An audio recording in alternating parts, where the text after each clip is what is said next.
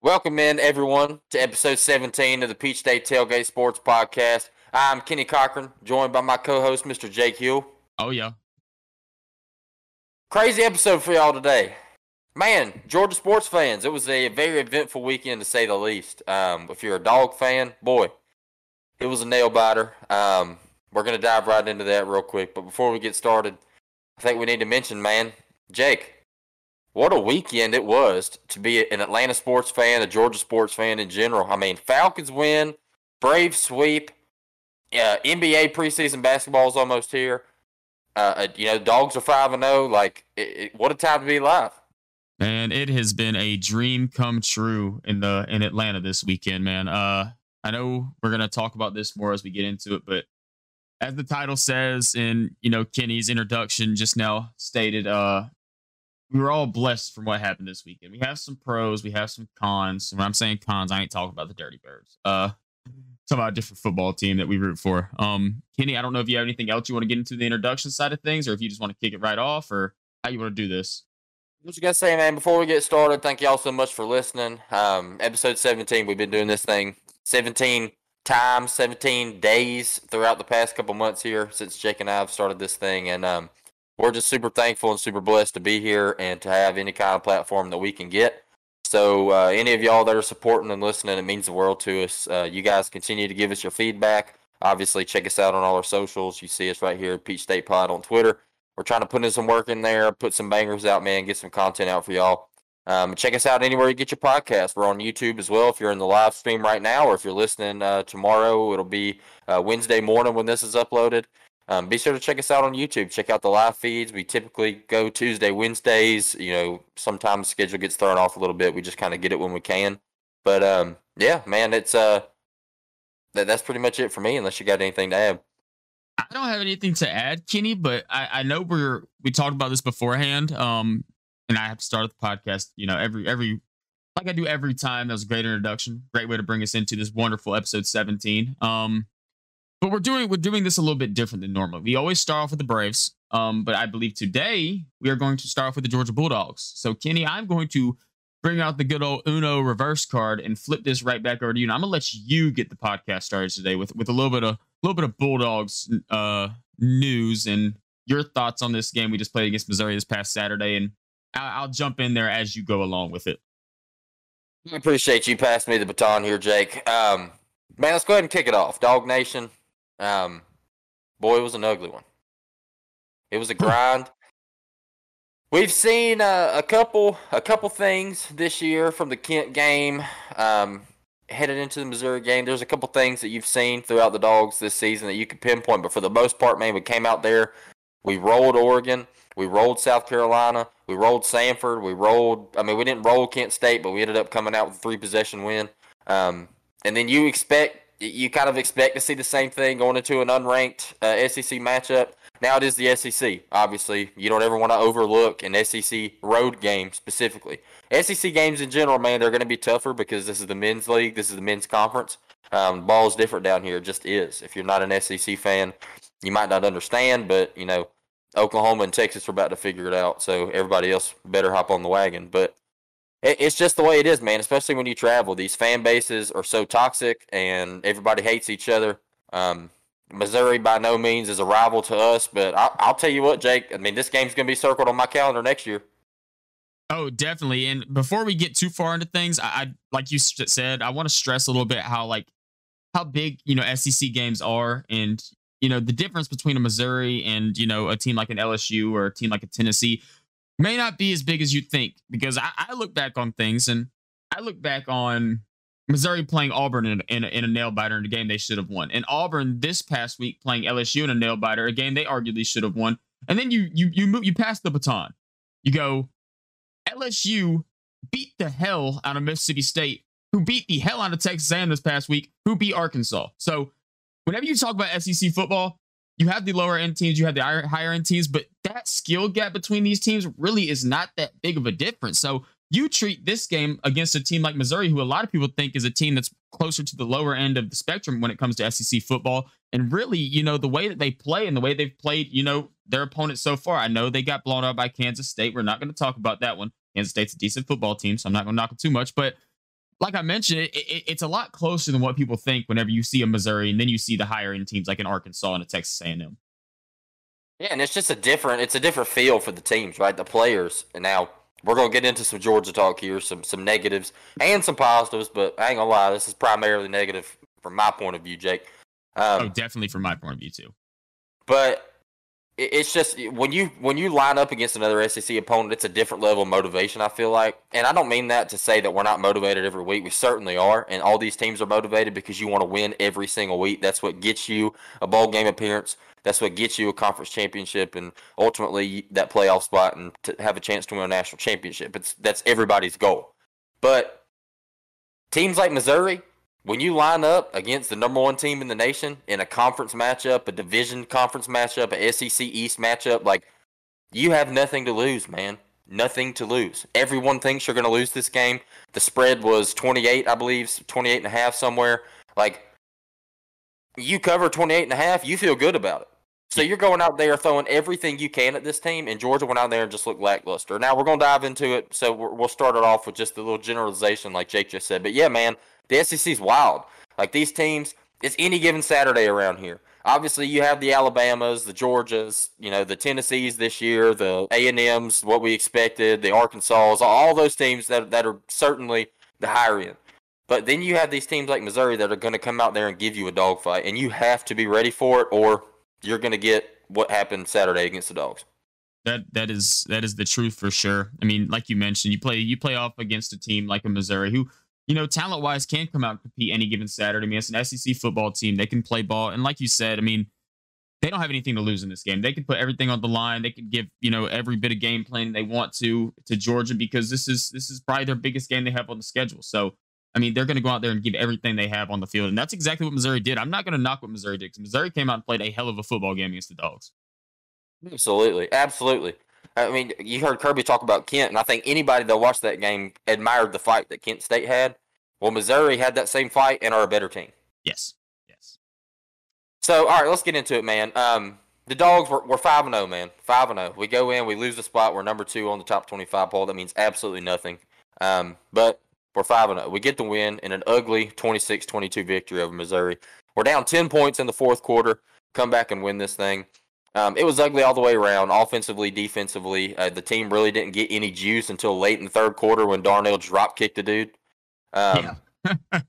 so it was just it, it, was ugly all around. Um, now just to go ahead and get my notes started up, Jake, I, I want to say I um I have my notes separated up into sections, so um I know you, you probably don't have the same thing. We didn't talk about this beforehand, but if you want to kind of generally we can go step by step. I'll just kind of let you know what my sections are, and maybe you can hit on the same stuff as we go along. Yeah, definitely. I, I have mine separated in sections, but my sections are only offense and defense, so I can kind of tag yeah, along cool. where, you, where you need me to. Well, I, my my first section is just an initial game synopsis. Um, what I saw from the game, from a viewer's perspective, without diving into too much, just things that I noticed from you know the blind eye at the beginning of the game, and I'll just go through and hit mine, and you can throw in whatever you want. Um, the first thing I want to say on this podcast, um, Missouri y'all can go to hell for that dirty play on Jalen Carter. Yeah, no doubt. Um, super dirty play that did not get flagged. Um, now we're down our best defensive player for at least the next two weeks. So that was one of the dirtiest plays I've ever seen, man. Um, for those of you who didn't see it, uh, Jalen Carter got caught in a double team where the tackle did this horrible diving down block into his knee, shoulder into his knee, grabbed his ankle, pulled it, um, and he's out one to two weeks is pretty much the only update we get. But it was horrible. Um, came off the field, didn't play the rest of the game. There was a little scuffle before the game, um, which really just it, it, was so uncharacteristic for this Georgia team. No, it wasn't like we were out there throwing punches or anything, but you saw guys like Jalen Carter and and I don't even know who else was out there walking through where Missouri was doing like pregame stretching, and they just, they were like, "What are you doing here?" A lot of pushing and shoving, a lot of talking back and forth. A lot of people think that that gave Missouri some added motivation. I don't know what it did, but for it to result in that horrible, dirty play, I mean that that tackle should have been ejected from the football game. That was absolutely, absolutely dirty. Yeah, it was it was a terrible play, and it was definitely not something you want to see. It, it adds on to the negativity that you know this whole game had around it. It's, it's kind of one of those like not cherry on top because we're not talking about a good thing right here, but it, it's kind of like one of those things. Just you know, plummets on an already bad day that we are kind of having in that aspect of things. Right. All right. Let's dive into a little bit more. Um, one thing I want to say, uh, and we just mentioned about how they played a heck of a game, man. This Mizzou team showed up and just played significantly harder than the, than, than Georgia did um, in all aspects. They were buzzing. Uh, we looked like a dead team. We looked completely disinterested. To me, it looked like it. It honestly, what it felt like to me is that we worked all week and game planned against the team, and then we showed up on Saturday and didn't realize we were playing Missouri until the opening kickoff. Yeah, I it agree 100%. I I feel like this is back to back weeks where we kind of got out schemed and it kind of bit us in the tail early on in the game until we could figure something out. No, absolutely. Um, the next thing I had on here, just from from my initial synopsis, the offensive line struggled all game. Um, play calling wise, like from the coaches, the the blocking schemes were correct, but fundamentally we were all over the place. And I've I've got a little film dive in review. We're gonna do a little film talk session at the end of this thing where I'll dive into that a little bit more from a in-game football perspective of what you want to see scheme-wise and what, what we just could not do fundamentally. But um, to round it all out, yeah, the offensive line struggled from head to toe. Um, next thing for me, uh, Stet, man, Stetson was off the entire game. Um, fumbles, miscues, drop balls. When he went back to throw, ball slipping out of his hands. He was missing throws. Um, it, it, was just super uncharacteristic for him. And Stetson, you know, relatively, he's been kind of a streaky player. He's a guy that's gonna he'll give you a bad eight minutes of football every once in a while, but for the most part, he's a pretty consistent player, and he gets through it and fought. He fought through some adversity and came through at the end and came through for us. Obviously, we we came away with the win. Um, but my biggest critique of him was on the mental side of things. Uh, the pre-snap adjustments were off. Things were weird. Um, it seemed like there were probably 13, 14, 15 different times when I went back and watched the film that he went up to the line of scrimmage and shifted the offensive line pre-snap. And after the ball was snapped, he shifted them the completely wrong direction, put them in a horrible position to where they couldn't recover, um, resulting in a sack or a pressure or, or a busted play. Um, he really, really struggled in this game recognizing the blitz um, which I thought was kind of ironic because Missouri brought the house every single play. It, it yeah. seemed like. So uh, eventually, you just kind of have to assume that they're going to do that. And credit this Missouri defense, man. They did two things really, really well. Um, I'll say three things. One from a personal perspective. These players, these are some good players on this Missouri team. They don't get talked about a lot. Some really, really good players. They played good. They played tight coverage. They played tight coverage against Brock, man. Like, like there were some contested catches that Brock had where the only reason he made the catch is because 19's better than you are. Um, but they played great, man. And, and fundamentally, the two things I wanted to hit on number one, they had a ton of hidden pressures in this game. They disguised the blitz so well, and obviously Stetson couldn't pick it up, but we were having a hard time picking it up all around the place. Like it, it was, they did a really, really good job of that. Um, and then one thing, this Missouri game plan was very, very obvious. They were going to load the box and force 13 to beat them, and it took us about two and a half quarters to figure that out before we could come away with uh, with some offensive production. Um, Another thing I want to talk about, Ladd McConkey, man. I don't know if your girlfriend broke up with you before the game last week or what's going on, but he confuses me so much. Dude will run an NFL type route, look like Hunter Renfrow out there running a beautiful route, and then the next play he'll run a pee wee football route and drop the ball. Yeah, yeah, it's been a, it's so, been a really bad two weeks for for our friend Ladd.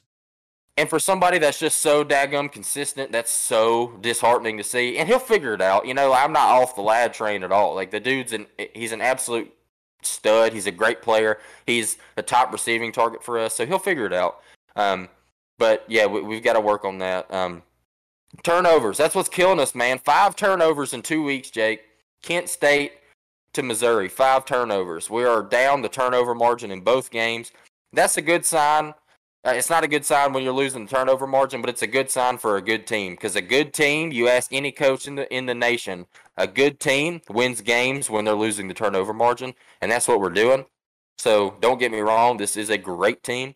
Um, we're still struggling in the red zone, man. This has been our Achilles heel all year, aside from the Oregon game. It's like when we get down inside the 20, maybe the 15 specifically, the execution's off. The play calling's good for the most part. Like you could you could be critical of Monken for, on a couple aspects, but for the most part, it seems like the plays are there. We're running the right thing. We're just not executing.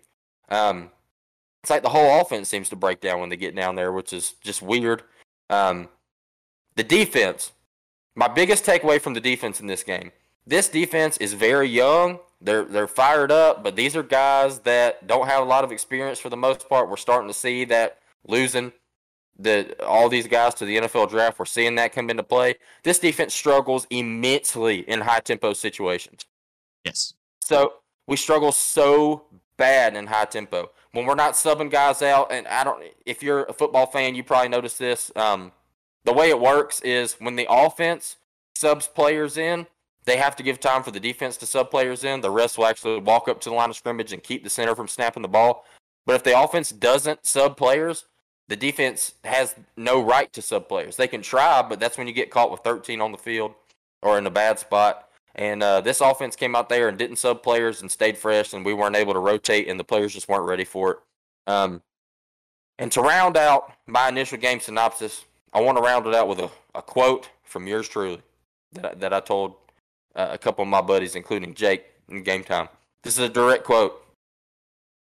Was I was really hoping to coast to 35 to zero in this game and watch the Pat McAfee broadcast on ESPN two, but instead I'm five beers deep and I didn't even start drinking until after the Kendall Milton fumble in the first quarter. I, I, I wonder. I wonder who who who quoted that. Who who who who said those famous words? That's your boy. That's that's you. Facts. That's your boy. I, I, I did I did get that I did get that text message. I, I will say that I did get that text message on Saturday night. Can confirm. So that's the kind of game this was, man. So we'll dive into it a little bit more from an actual game plan perspective. But Jake, you got you have anything you want to hit on? Is just you know your initial thoughts. Um, I think you covered everything pretty well. Um, I, I do want to say that I have a couple things that you, you spoke on that I, I would like to hop into a little bit. Um, we talk about, you know, the Kent State game and now going into this game against Missouri. It's been slow starts in both games, which is kind of scary. Um, in this game right here, five of the seven, uh, five of our first seven offensive drives ended in punts or turnovers. Uh, the other two ended in field goals. Um, this is also the second straight game where an early fumble led to opponent's first score. Because that also happened against Kent State. We had an early on fumble, fumbled in our own red zone or in our own territory, and Kent State was able to get the ball back and kick a field goal. Same thing kind of happened here. Um, you know, we look back on it. Um, Kendall Milton had a great, great carry up the middle, got about 20, 20 some odd yards, and then somebody came up and peanut Tillman the ball right out of his hands. I'm not going to put too much on him because that was a great play by the defender, but it led to the same situation. And, you know, it led to Georgia being down for the first time all season. And, you know, that was a pretty common occurrence all throughout this game to the very end. Uh, we talk about the red zone struggles. I, I do want to mention with the red zone struggles, AD Mitchell is a huge part in that. Getting AD Mitchell back on the field is going to help immensely in that in that category because when you get to the red zone, AD's your guy you line up on the left side of the field and you tell him to run a fade route and go up and get the ball over somebody. That, that that's what AD Mitchell's job is. That's what he, that's what he's best at, and that's what you like to do. We have other guys that can do it, but we don't really never see that type of play happen between like Brock Bowers and Darnell Washington. I don't think Ladd's too much of that type of guy. And then you talk about Ladd McConkey. Um, I love Ladd. We all, me and you both love Ladd. I feel like he's getting a little bit exposed being in that wide receiver one spot. I don't know if that's really his best spot, and I don't know if him and Stetson have the connection for him to be that spot. I think when you have AD on the other side of the ball, putting in work against a DB, he's going to draw more attention than Ladd will from safeties and wherever he's running on the field. And it kind of leaves Ladd open somewhere on the field. And that gives Ladd all his, you know, crazy stuff. Because you look at Ladd McConkey's numbers when AD Mitchell's on the field, box score numbers, he's going to outplay AD. He's going to put up 87, 90 yards. He's going to have a crazy 90 yard, one tud game. And AD is going to be on the other side of the field with a 50 yard, one tud game. And it, that's just how it works. But it works so well in that aspect because it kind of seems like Ladd can come alive in that situation. But with him being, you know, wide receiver one, having the other team's top top corner on him, I don't I don't really feel like he can capitalize in that situation. Uh, I, I'll let you go to the next one because I don't really want to uh dig too far into it and start reaching into your other category. So I'll let you get into your next category you have, and then I'll I'll keep on talking as you go. Okay, so my next category is individual player notes. Okay. So this is just things notes that I took from individual players in the game, not necessarily looking at the team from a whole. Um, so I'll go ahead and kick it off. First thing I noticed, Dom Blaylock. Well. Boy, we are so glad to have him back. Yes. Yes. It's always good to have Dom on the field. He's he's a very talented kid. And, you know, he's a guy that struggled with injuries throughout his career. We can hope that we can have a healthy Dom Blaylock and he can see the field plenty this year. You remember back to like 2019, that Georgia team in 2019, when we needed a big play on third down, Dom Blaylock was the guy. Yes. And I feel like we have not seen him healthy since until now. Exactly. We haven't. And and that's exactly what he did for us, man. We needed we needed big plays from Saturday and he came through. Big third and twelve conversion catch from him, laser thrown by Stetson.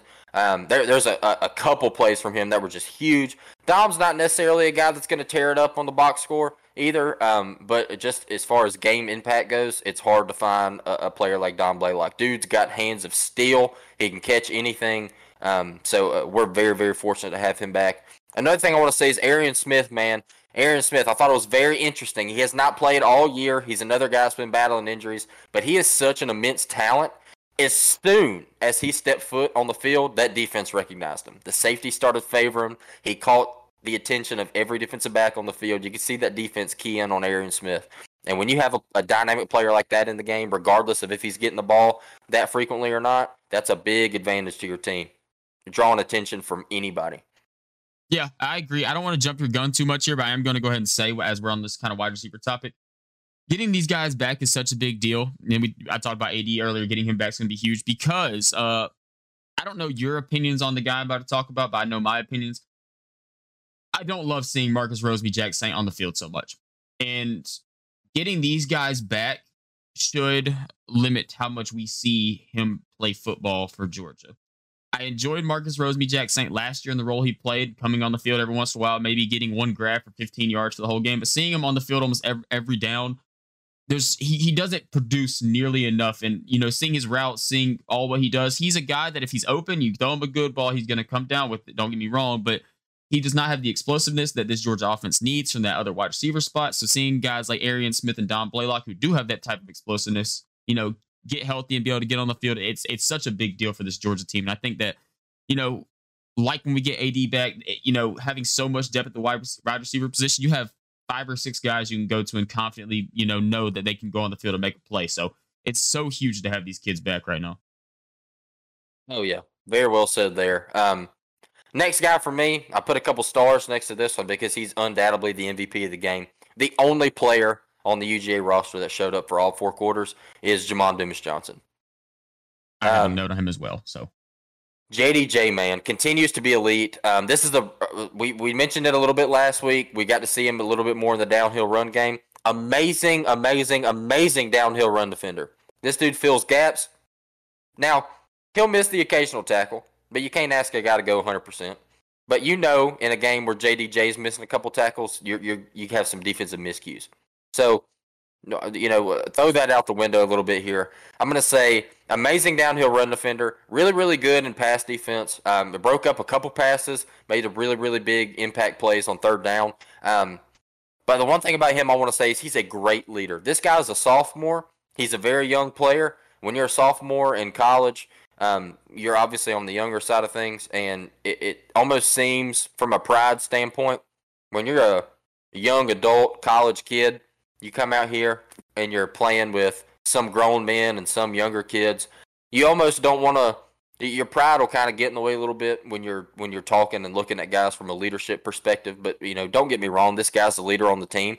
But sometimes it's a little bit uncommon to see players have such high respect for an underclassman. And JDJ jumped all over Kamari Lassiter on the sideline. All over him. Got in his face, was telling him, You were doing this wrong. You were doing this wrong. You got to be better. You got to do this. What I noticed from that conversation is Kamari Lassiter pulled his helmet off, turned, looked JDJ right in the eyes, listened to every single word, did not crack an attitude, did not argue back, said, Yep, you're right, I'll do better, walked off, came out there and fought through some adversity. So JDJ, all the props in the world to you, man. This team is lucky to have you. Yeah, I I have notes on JDJ too. Um, this is the most pure talent we have seen from the linebacker position since Roquan Smith. Agreed. If you gave this guy the game experience that Nakobe Dean had, he would be a better football player than Nakobe Dean. I am a hundred percent sure on that. The way that this guy can get sideline to sideline, make every play on the field is incredible. He, to me, I have a note right here that says he might be the best player on this Georgia defense. He has impressed me so much. And you're right. You know, sometimes you might see him miss a tackle. Sometimes I've, I've noticed in the run game he might he might pursue the wrong gap and, and completely leave it wide open. But he he cleans some of that stuff up. This dude is going to be a killer. Watch out for this guy to be a first round pick in the draft, like in, in the future, if he can keep this up at the college level. Because he is a freak. Um, you talked about the Kamari Lassiter thing really well. Um, there was a play that Brady Cook, I think is that is that that Missouri's quarterback name? Yep, Brady Cook strolled out to the right side of the field. Kamari Lassiter had the wide receiver, and he let the wide receiver sneak behind him. And Brady Cook threw about a 30 yard ball to a wide open wide receiver on the sideline. Very next play, Kamari Lassiter gets flagged for pass interference. Same same receiver. And after that drive was over, JDJ was in his face. It reminded me like Nakobe Dean last year in the national championship game, getting up in uh Channing Tindall's face whenever he about missed that, whenever he about allowed the touchdown catch. It that type of leadership you can see, especially from a guy that's a sophomore, it is insane. And you know, Georgia fans, we love our middle linebackers. Middle linebackers are kind of what makes this defense go. And just to see another guy hop in and start to fill that role so well, it is amazing to see, man. He has been awesome at the University of Georgia. You know, Smael Smael Mondon's been playing good ball too. So those two guys have been playing very, very good ball at the middle linebacker spot. And I know this is something that me and Kenny have talked about. And you know, we stressed that it's going to be a huge season for them getting everything together. And, you know, so far through five games, I have been very impressed what we've seen from they have some stuff they can clean up because they're both pretty inexperienced players playing every down, but they are they are impressing me a ton. I want to mention too on that play you talked about, Kamari Lassiter getting beat. Um, we've sung his praises all year long, man, but Malaki Starks also completely misread that. Um, he's got to be there for the back for the back support, and he just wasn't. Um, he didn't recognize that play, and you're right, wide open receiver. So a couple couple miscues there. Um, the next guy on my list, Kelee Ringo. Um, Kelee Ringo might have committed pass interference on every play in this game. Um, he only got flagged for it once. He got busted on that big third down play, um, which it, it, was a little bit. Was it PI? One hundred percent. That ball was also five yards out of bounds. Um, yes. So, you know, whatever. Kelee Ringo obviously is an amazing talent, one of the best corners in college football, if not the best. So I'm going to kind of throw that out the window a little bit and say he had a bad game. But uh, just I, I thought that might have been worth mentioning. Um, next thing on my list, Kenny McIntosh. Kenny Mack is the guy, man. Um, we didn't expect to see too much out of him in this game. Didn't know if we were going to see him at all, to be honest with you, because he's battling that ankle injury. Came out there and did everything you could have asked from this guy. And that brings me into my next point that kind of compounds with Kenny Mack. Kendall Milton. Contrary to popular belief, Kendall Milton is not an incredible downhill runner. No, I, I, I have to agree with you on that. And it's crazy to say because you think of Kenny Mack and, and what he brings to you in the pass game, catching swing routes out the backfield. Um, Kendall Milton was the best between the tackle runner we had in this entire game. He might be the best between the tackle runner we have on the team. And we haven't seen too much out of him. We've seen him get five carries, six carries, 15 yards, 20 yards, and then do a lot in the passing game. But in this game, he had to step up and play a big role. Obviously, Kendall Milton had that fumble early on. But one thing about Kendall Milton, I'll notice, man, you, you see a lot of times running backs will take the ball, follow their blocks a little bit. He doesn't really do that. Instead, he just kind of stutter steps at the line of scrimmage. You don't see too much, you know, putting his head down and, and, and busting through a hole.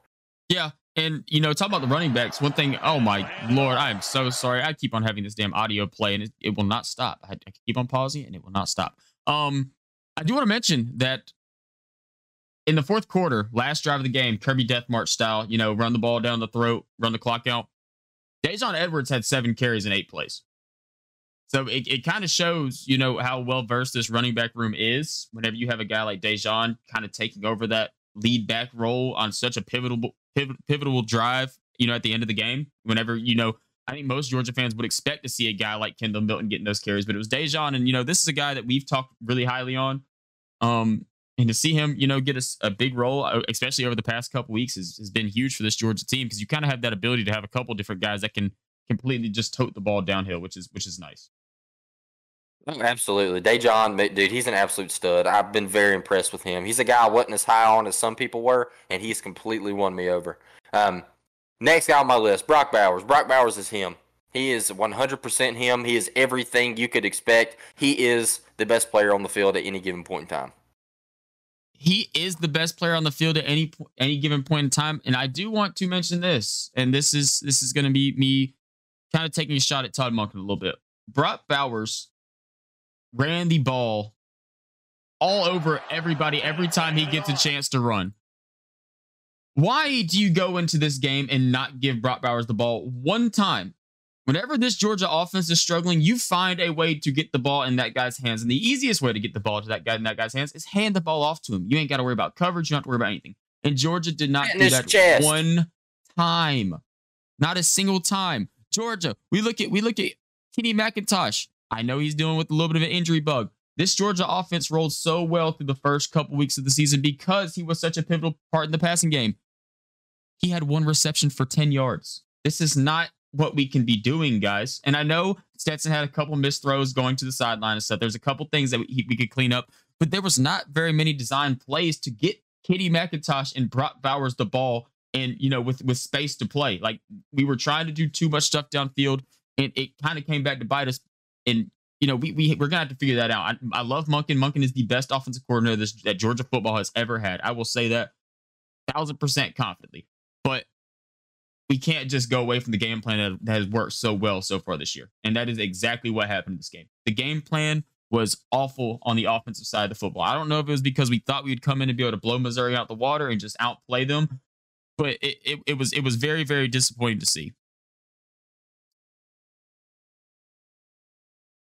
Let's save it. Let's save it.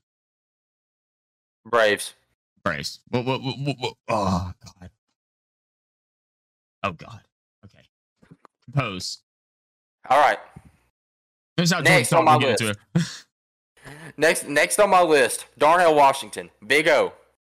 We have got to find ways to get Darnell Washington the ball more. A thousand percent. He is a guy that will go up and get it. He is six foot seven, two hundred seventy pounds. It doesn't matter who you put on this man, you can't stop him. Stetson Bennett, do not overthrow Darnell Washington, please. We saw it in the game. We we saw it. We saw it in the game. Darnell was on the sideline, and you somehow throw overthrow a guy at six eight. It's it was a rough game for old Stet. It was. It was. It was. Um, last guy on my individual list here, Tyke Smith. Tyke Smith had a huge game for us, man. He looked great in coverage. He played physical football. He was flying around the field. We are very, very happy to see Tyke Smith getting some more PT. Yes, Tyke Smith has getting has, has, has seen more playing time as the weeks have gone on which is very nice to see. Um, I do want to mention that the first touchdown that Missouri scored was that little play where the tight end kind of ran like a little drag route, and there was a running back. I want to say there was a running back back. I, I don't have the film in front of me, so I'm trying to go up memory. And then he kind of ran the tight end kind of ran like a wheel route, and both Tykee and Chris Smith. It looked like Tykee was supposed to have the running back, and Chris was supposed to wait up and wait for the tight end. Tykee played position. Chris came up with him and tried to get the running back. Tight end runs wide open to the end zone. So I don't know if that's just a miscommunication. Obviously, Tykee's a guy that has not, you know, been on the field every down and, you know, seen every play. But to me, Chris Smith, that that's a play you can't be so aggressive on. You seem like you were the deep safety. You have to cover that deep, that, you know, that that that spot on the field, and it was wide open. So I'm, I'm really excited to see Tyke back. He was a guy that a lot of people ranked in their top 10 safeties in college football going into the season. So seeing him get healthy and get more playing time is huge. And if that was your last players, no, I have a couple players I, I do want to mention. I think it's just one or two. Um, Bobby Beal.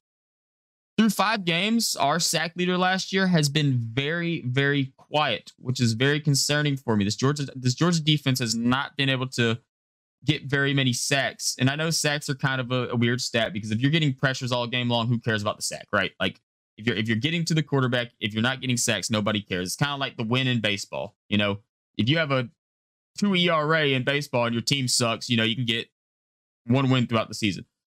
If you're getting pressures on the quarterback all game long, he's not going to have a good game no matter if you sack him or not. That's just how football works. But I feel like watching Georgia football, I have not even noticed Bobby Beal being a factor at all on this Georgia defense. And he's a guy that we expected to be a pretty significant part of this team. And we just haven't seen it so far this year.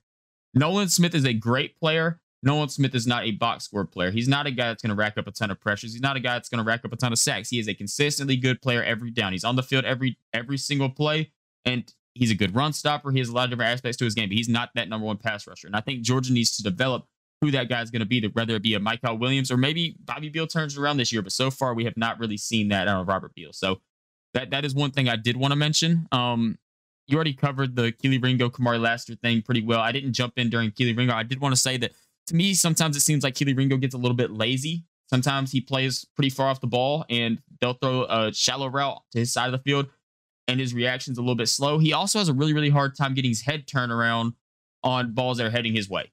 And that, that's something that's kind of going to bite him in the butt, I feel like, a little bit whenever you start playing upper echelon teams.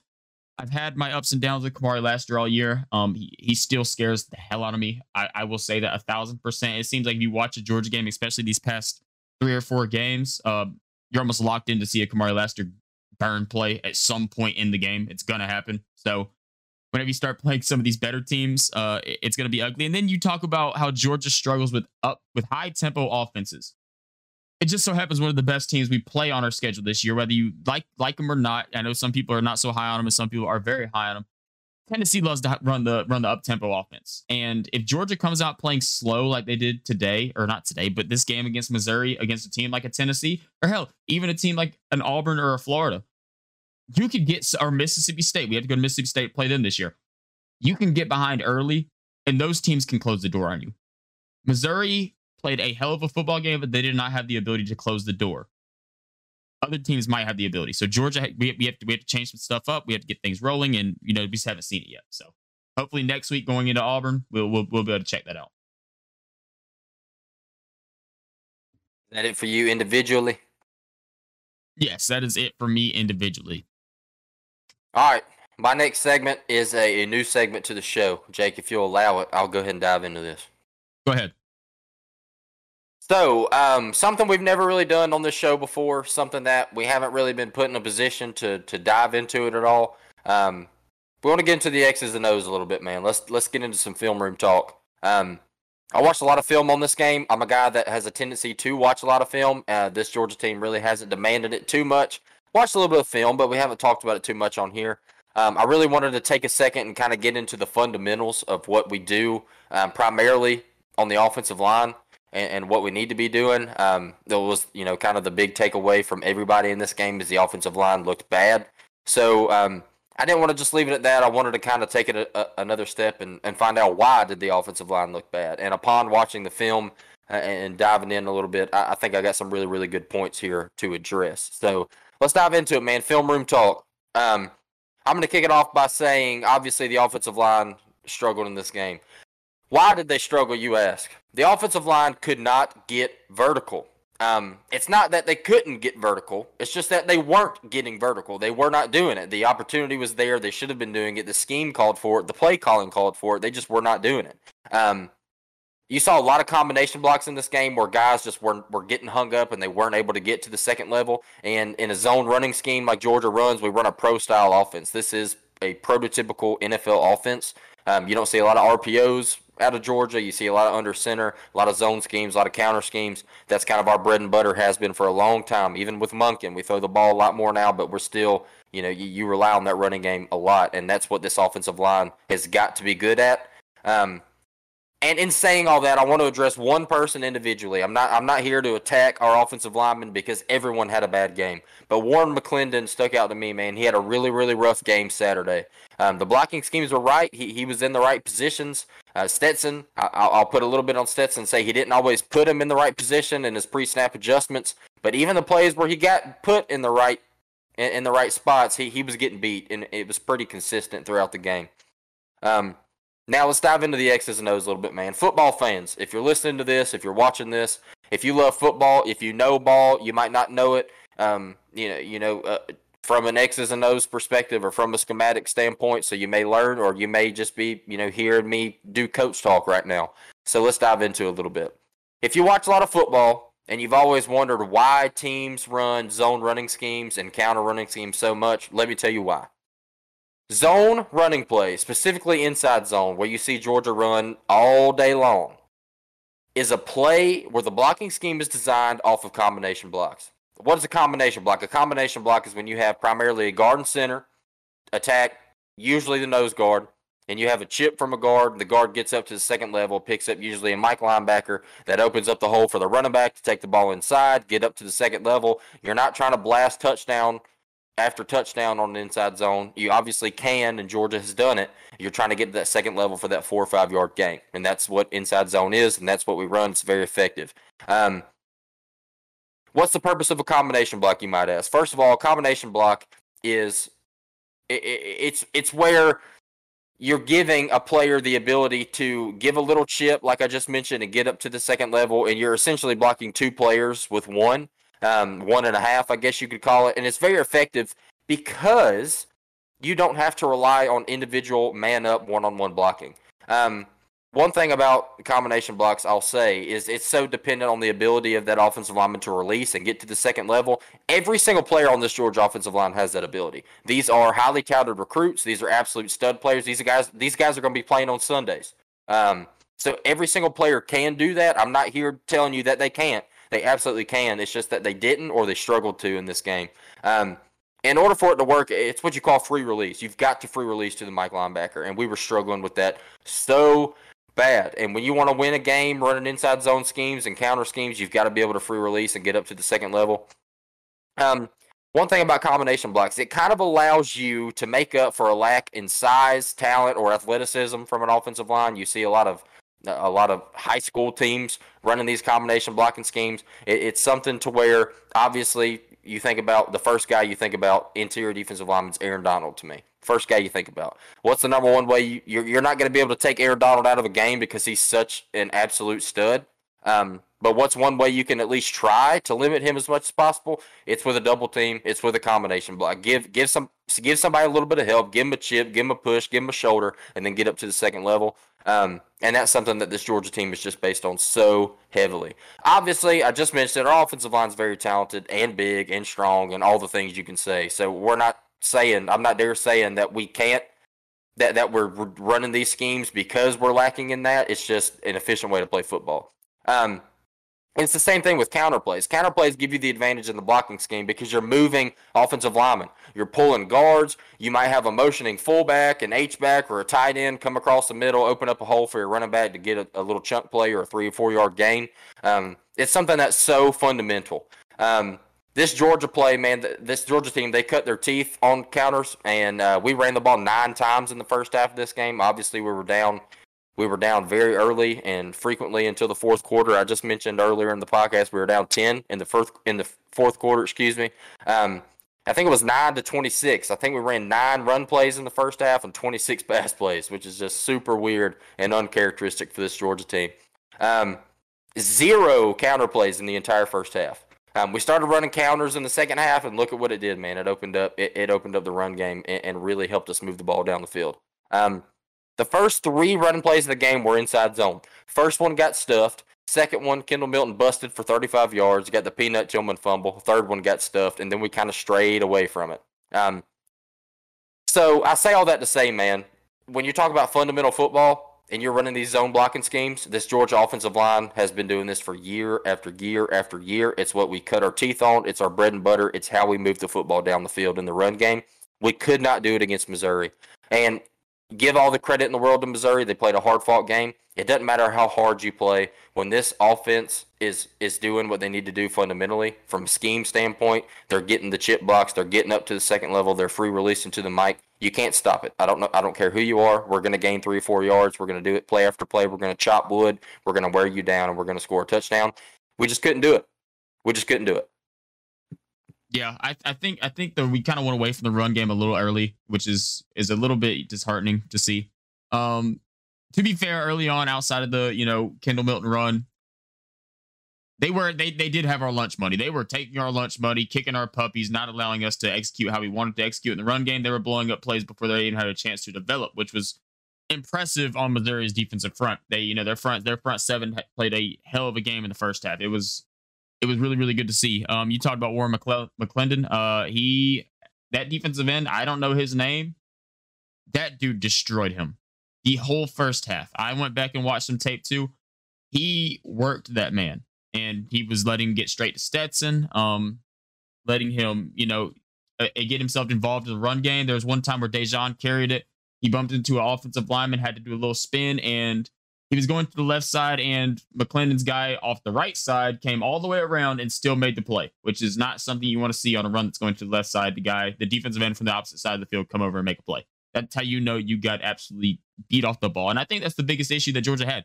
We continuously got beat off the football early on in the game. Our offensive linemen were getting blown off the ball fast and early. Like there was there was no way around that. Um, and you know it, it's it's all about game plan. Whenever we went out after after half, we started running the ball more. We started getting a little bit more feel for it. Like you said, you start running a little bit of a counter action, keep that defense on their toes a little bit. They don't know where the play is going to go. That's that's when things start turning around, and hopefully this Georgia offense takes notes on that, and you know we can we address that going forward in the future. No, absolutely. It's something that we can't stray away from the run game. We just can't, even when you have an elite passing attack like we do. And I know we've been battling injuries, man. We have. Everybody's going to battle injuries. You can't hang your hat on that because it's going to happen. This is football. It's the most physical game in the world, unless you're talking about rugby or whatever you want to talk about. As far as American sports, man, this is as physical as it gets. And um, if you want to win, you've got to be able to move the football on the ground. You see it year after year with the top teams in the nation. It doesn't matter who you are. You've got to move the ball on the ground. Um, that brings me to my final segment to close this whole thing out. Um, I wanted to end on a positive note, and this is my positive takeaways from the game. So, Jake, um, you have anything else you want to add before we get into a little bit of the positives? Um, no, that that's pretty much it. Um, I do I do have one more little game plan, you know, thing that I noticed on tape a lot. For some reason, and I, I, don't know if it's a game plan thing. I don't want to speak too much because I'm sure that you know Monken and the guys. I, I, know they have a lot more football knowledge than I do. That's because they're getting paid the big bucks to do what they do. When we run plays with Stetson and Bennett going out of the pocket, why do we run so many plays with him going out of the pocket to the left side and having to make throws across his body? That is something that I noticed we did a lot against Missouri, and it was a very confusing thing. I don't know if it was because that that damn and had McClendon's number on the right side, but it, it is something I did notice, and it was something that Stetson seemed a little bit uncomfortable doing, and I, I think that might also had an impact in it. So that that was one thing I I noticed that you know I'm I'm going to keep my eye on moving forward to see if that's something we keep on doing because that's not something I've really you know noticed us doing too much in the past, but it's something I definitely saw us do against Missouri. I think one thing too you can attribute to that is the timing of everything. It seemed like the timing was just off, and, and when you face a lot of pressure like we did in this game, obviously the timing's going to be thrown off. And it's easy to put things like that on the quarterback. I know we've talked bad about Stetson a lot, but it's not just Stetson's fault, man. Like it, it's hard to tell from a fan watching the game. It's a lot different than a coach who knows what's happening, or you know, a coordinator, or even the quarterback. But like, let's say a receiver runs a dig route one yard too shallow and Stet overthrows him. Like that's not completely on Stet. This is a play that they've run thousands and thousands of time in camp and in practice. And if that timing's off by one yard, that's going to make the difference. And I wonder, I wonder if that came came into play a few times, eh, predominantly with with Ladd, like you said, taking over that number one spot, playing in a little bit different positions than he has um, in you know last year and earlier this year. Um, so yeah, I, I, wonder if that had anything to do with it. Maybe we were just trying to extend plays a little bit more than we should have, or yeah, like you said, with McClendon getting beat on that right side pretty consistently, we're trying to move away from it. I don't know, but I did notice that too. Okay, yeah, that, that that's my closing thoughts though. Uh, you can get to your positive, and you know we'll we'll we'll roll on with the cast. All right, let's get out of here, man. Let, us talk about a couple positives so we can round this thing out. A lot of negatives, but there were some positives from this game. Um, this team's been extremely banged up. Um, we've been banged up all year, and we're getting healthier by week after week. You see guys come back. Um, we still need to get guys like AD back, Kenny Max getting healthier. Uh, guys like like Dom Blaylock is huge. Um, hopefully Jalen Carter we can get him back soon. They said a week or two is the most recent update I can find. But that's a super positive thing to say that that we're getting healthier. We're getting guys back on the field. We got to get our playmakers back and get the ball in their hands. Um, the defensive line, the defensive line looked really, really good in this game, and you probably wouldn't have thought when you looked at it just from a from a initial perspective. But only 102 rushing game, uh, excuse me, 102 rushing yards allowed in this game. 91 of those 102 came in two plays, and one of those was the missed tackle by JDJ, which is very uncharacteristic. So write that off as you will. But 102 rushing yards allowed, 91 coming off two plays. That's pretty significant. Um, first downs. We had 14 more first downs in Missouri in this game, 28 to 14. That is huge. And that just goes to show we mentioned it in the Kent State game. These turnovers are killing us. We're giving them the ball in scoring position and and they're not having to move the ball. You cannot move the ball like that on this Georgia defense. We've proven that between the 20s when you're driving 20 to 20 against us, you just cannot do it consistently. But if you I don't care if you're playing a Pop Warner team, if you give them the ball in plus territory or, or around midfield, a couple chunk plays and a field goal, that's going to happen time after time. So we've got to limit turnovers. Um, total yards. We uh, won the, the total yard margin by a pretty significant amount. Um, 481 total offensive yards to Missouri's 294. Um, so the offense is moving the ball. We've just got to limit turnovers and play more efficiently. Um, one more thing about Darnell Washington. I don't know if you saw the report. Kirby addressed it after the game. At halftime, Darnell Washington walked up to the coaches and said, "Run the ball behind me." Hell yeah, I love it fired me up, man. One of the best blocking tight ends in the country. Could make the argument that he is the best. This guy could be a first round talent based yes. off of that alone. Um, nuts. I, am so happy to have him. He is an absolute dog. Um, and to round it out for me, I want to talk about Kirby and what he said after the game. Um, now, Kirby said multiple times that this is the most talented coaching staff he's ever been a part of.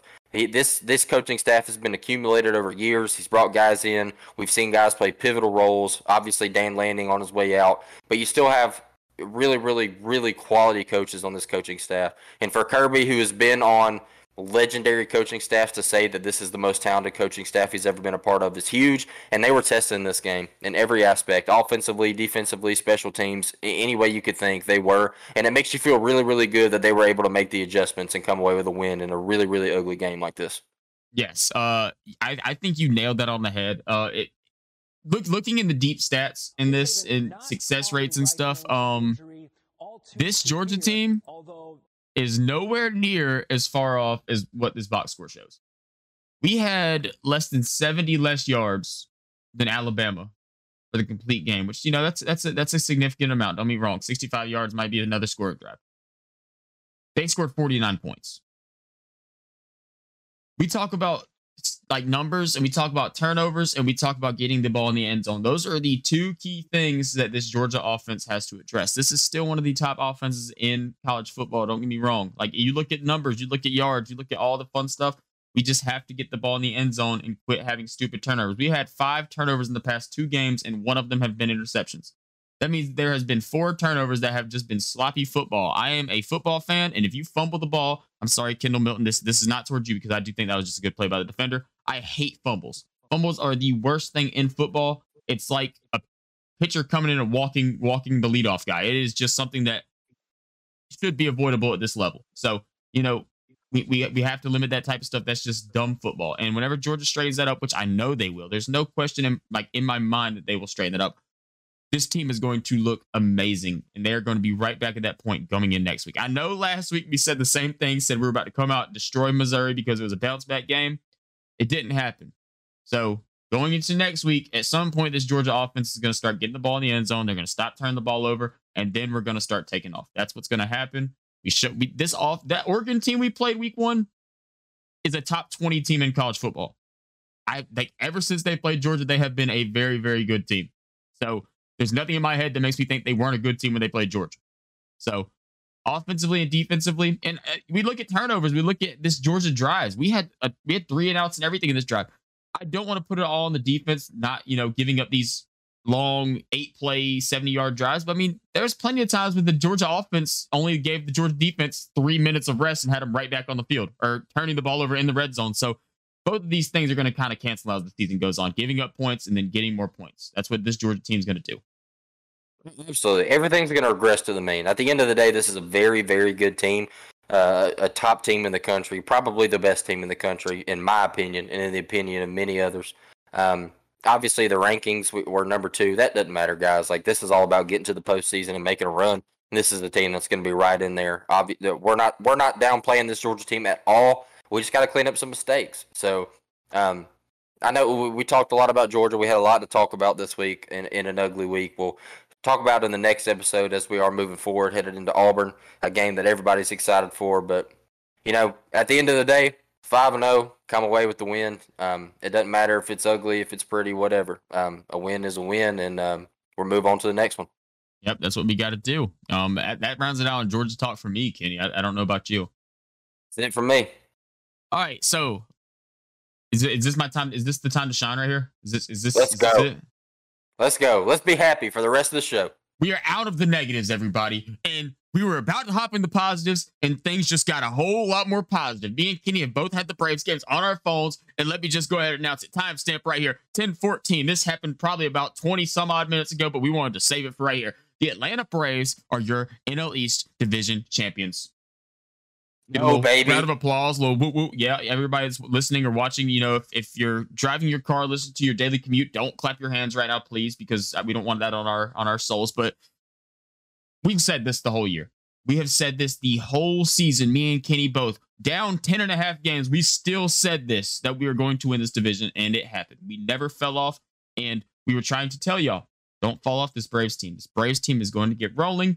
And that is exactly what they did. They rolled. The Mets fell off. I'm not going to say they fell off. The Braves just played incredible ball over the past couple months. And we pulled out the division, which is a beautiful thing. Thank you, uh, Jake Odorizzi, for coming out and pitching a great game. You will go down as a Braves legend from now on. No more Odorizzi hate, even though I do believe this is your last time ever putting on a Braves uniform. Sorry to say it, bud. Um, but he came out and pitched a good game today obviously the bullpen has been absolutely nails over over the last you know two months or so i think there was a graphic on the game today since september we have best era best everything out of the bullpen which braves fans we come to expect that over the past two seasons our bullpen has been amazing and you know when it comes to baseball and it comes to playoff baseball in these big series I like to say the bullpen and the defense are two of the biggest things that you can't replace. And luckily enough, the Braves are very good at both aspects of that. So it's beautiful. Um, my big notes I have, obviously, going to this podcast is the Braves series against the Mets. So we'll go ahead and dive into that a little bit. Going into that series, the Braves were a game out of first place against the NL East, then NL East uh, division leaders, the New York Mets. And I'm not going to lie, I was nervous. Kenny, I'm sure you could say the same. You go into a big series like that whenever the Mets own the tiebreaker, knowing that you have to at least win two games. And even if you only win two games, it's still a tough climb because that Mets team is going into a series right now against the Nationals, who are the worst team in baseball. Max Fried, Kyle Wright, and Charlie Morton came out and outdueled Jacob DeGrom, Max Scherzer, and Chris Bassitt. We could have not asked for a better series out of all of those guys. They did not pitch stellar. Don't get me wrong. They were not out there throwing shutouts, but against a Mets lineup that can add up runs pretty quick on you, they gave us everything they everything that we needed, and it was beautiful. Um, Max came out, pitched a hell of a game. He only made it through five. He had a little bit of a, a, a little bit of an illness come up. He was throwing up in the dug in the dugout trash can, and uh, Kyle Wright, Charlie Morton just did their thing. Um, it, it was it was really nice to see. One note I have is this Braves bullpen allowed one run in 12 and two third innings against the Mets. So, you know, the starters got us where we were, and then the bullpen held it, which was beautiful because the all these games kind of felt like the Mets got on us early, and then the Braves came storming right back and took the lead. And then it would stay like that all the way to the end. First game got a little bit, you know, out of hand. The Braves were putting up runs, hitting some home runs. Austin Riley, Dansby Swanson, and Matt Olson all homered in that game. Um, and one thing I do want to say about this pitching staff, we kept the Mets' big bats quiet. Pete Alonso, three for 10, zero runs, zero RBIs, zero extra base hits. Francisco Lindor, two for 13, zero runs, zero RBI, zero extra base hits, and five strikeouts. We limited those two guys. And if you look at these, if you look at the Mets statistics, if these two guys aren't hitting, this Mets lineup is not putting up too many runs because both these guys are like top 10 in RBIs in the National League. They have all their small little bloop hitters all around their lineup for these two guys to drive them in. And the Braves did not let these guys do any damage throughout the series, which was all you could ask for from this pitching staff. It was beautiful. It was such a great series for this Braves pitching staff. I can't even express how great it was. Dude, Um, do you have anything to say about the pitching? I, I have some hitting notes too. if Max Fried and Kyle Wright are absolute gangsters.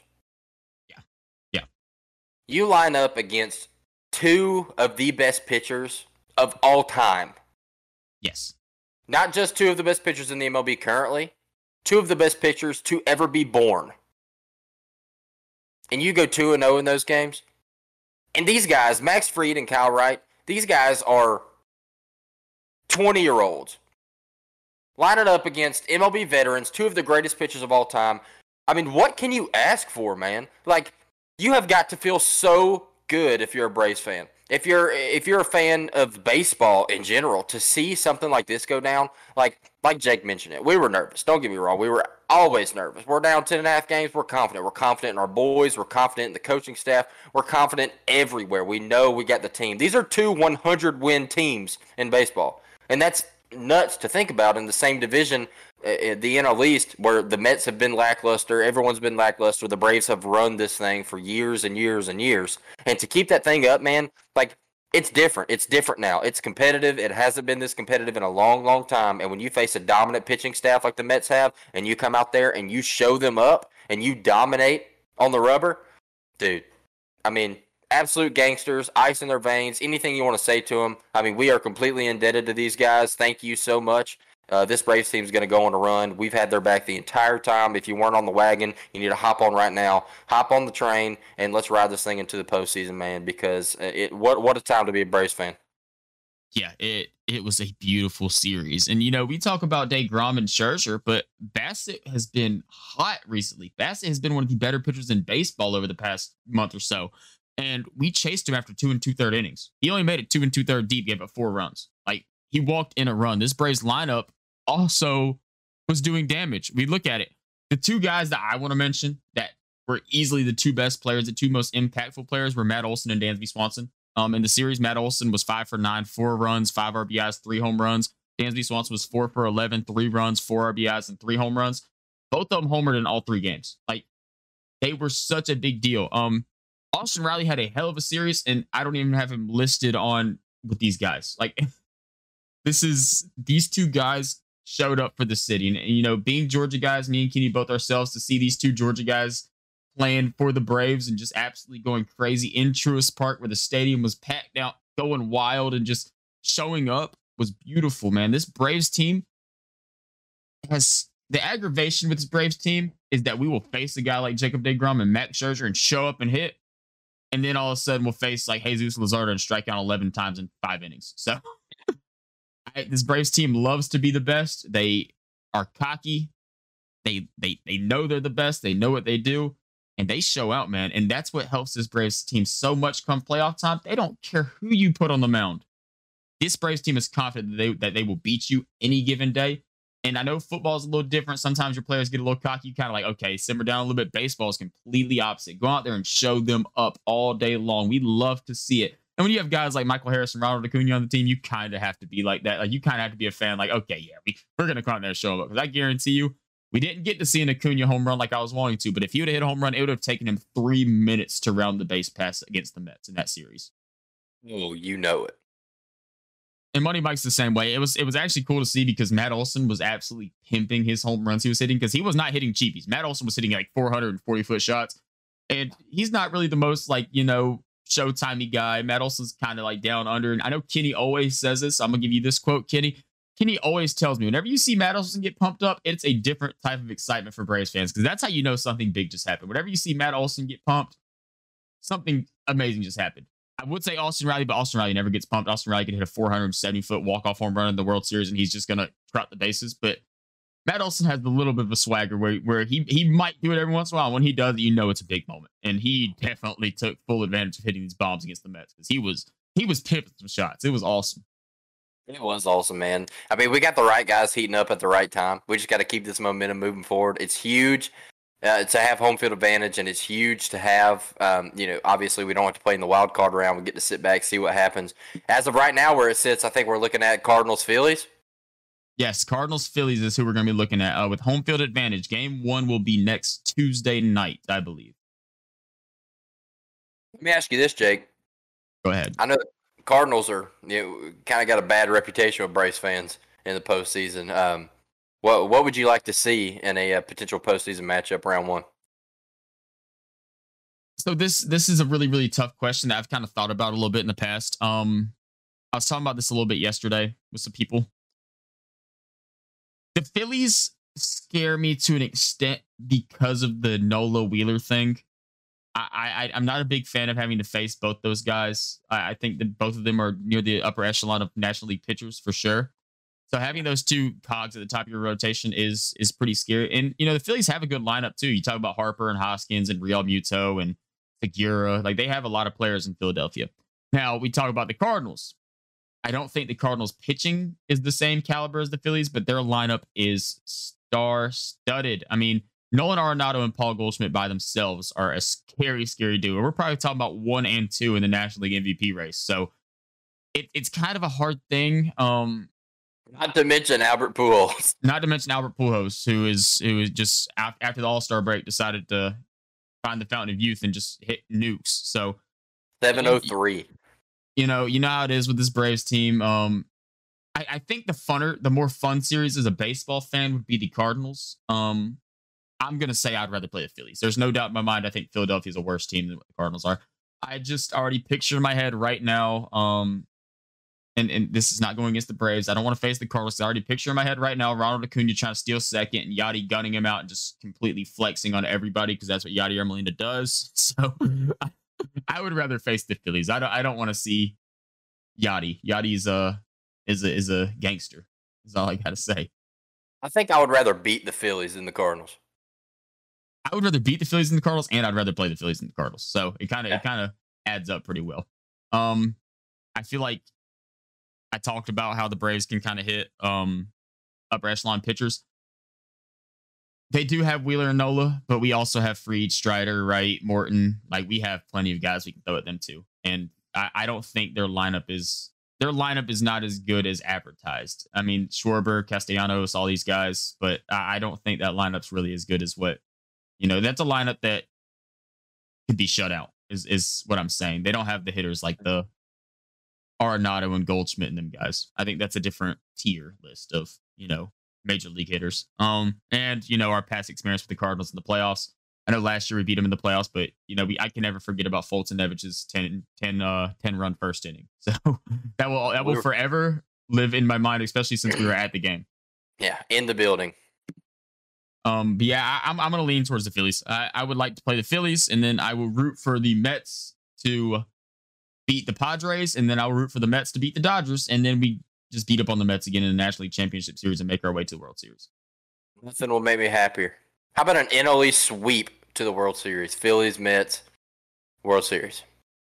It'd be beautiful. Now the one downside of that is uh, if we lost to the Mets, which I'm, I, I don't think would happen, but if we lost to the Mets, it would be the worst thing in the world. Like it would be the worst. I would rather lose to the Dodgers than the Mets. So now, to be yeah. fair, the Mets have to make it out of the Padres series. That Padres team is is decent. They're a decent ball club. So, you know, that getting the Braves out of that situation is just enjoyable by itself. Is having these off days all the way till Tuesday. Obviously, you have, to, you have a game tomorrow, but we all know how that's going to go because it's a meaningless game. We'll probably play Robbie Grossman, and I'm sure this is no offense to Vaughn. We love Vaughn on the podcast. I'm sure Vaughn will probably get some PT. Orlando's been putting in work at second base, so we'll probably see Vaughn out there. We'll we'll see a lot of the reserves out there. Ozuna might play. Ozuna might play center for all we know. yeah, dude. I mean, one thing I will say about this postseason, this is no shot at the Braves pitching staff at all because it's you know top of the league in any way you look at it. But if the Mets thought that it was hell facing Fried, Kyle Wright, and Charlie Morton, y'all have fun with Kershaw and Gonsolin. And uh, Tyler Anderson is having a crazy year too. Like they yeah. have the Dodgers have guys, and they always do, which is which is always super super scary. And one thing about the Dodgers, that lineup is like the Braves lineup. They will put runs up on anybody. They don't care who you have pitching on the mound. They will put runs up on you. So this MLB postseason is about to be a lot of fun, especially on the National League side. I don't really worry too much about the American League side. I'm not a, a fan of America. Like I know it's I, I don't really care about the American League until it gets to the World Series. I, I that kind of sounds like not a baseball fan, but I'm a Braves fan. I like baseball. I keep track of like Aaron Judge and all the stuff he's doing, and I do know American. Like I know the American League teams and their players, but I don't really care what they do until the World Series comes around. you can't worry about it. So we're gonna be seeing a. Now I will say a Braves Yankees World Series would be electric. Absolutely if you were to make a prediction right now, Kenny, give me your World Series prediction. Braves Astros. I'm going the same way. It's going to be a Braves Astros rematch, and we're going to beat them again. No doubt. Absolutely. No doubt. I think the Astros are easily the best team out of the American League. Um, I don't want to be a homer and say the Braves are easily the best team in the National League because that's not true. But this Braves team, we mentioned earlier, they have a different grit when it gets to postseason time and when it gets to big time players, like big time series. And especially you had a guy like Michael Harris who wasn't here last year, a guy like Ronald Acuna who wasn't here last year. That's like a different level of like, okay, this is the big moment we're about to show up. So and then we talk about Spencer Strider coming back from his oblique. I'm sure. I mean, that he's supposed to be cleared to be throwing soon, so hopefully we'll have him back for that first NLDS. And hey, Ozzie's not written off yet, so we could be adding we could be adding a top five second baseman to baseball too. So I'll also mention I think a Braves Blue Jays World Series would be electric. That would be a lot of fun. I want to see a Braves uh, Cleveland because that was the World Series we won in '95. Oh, yeah and we'd probably sweep them.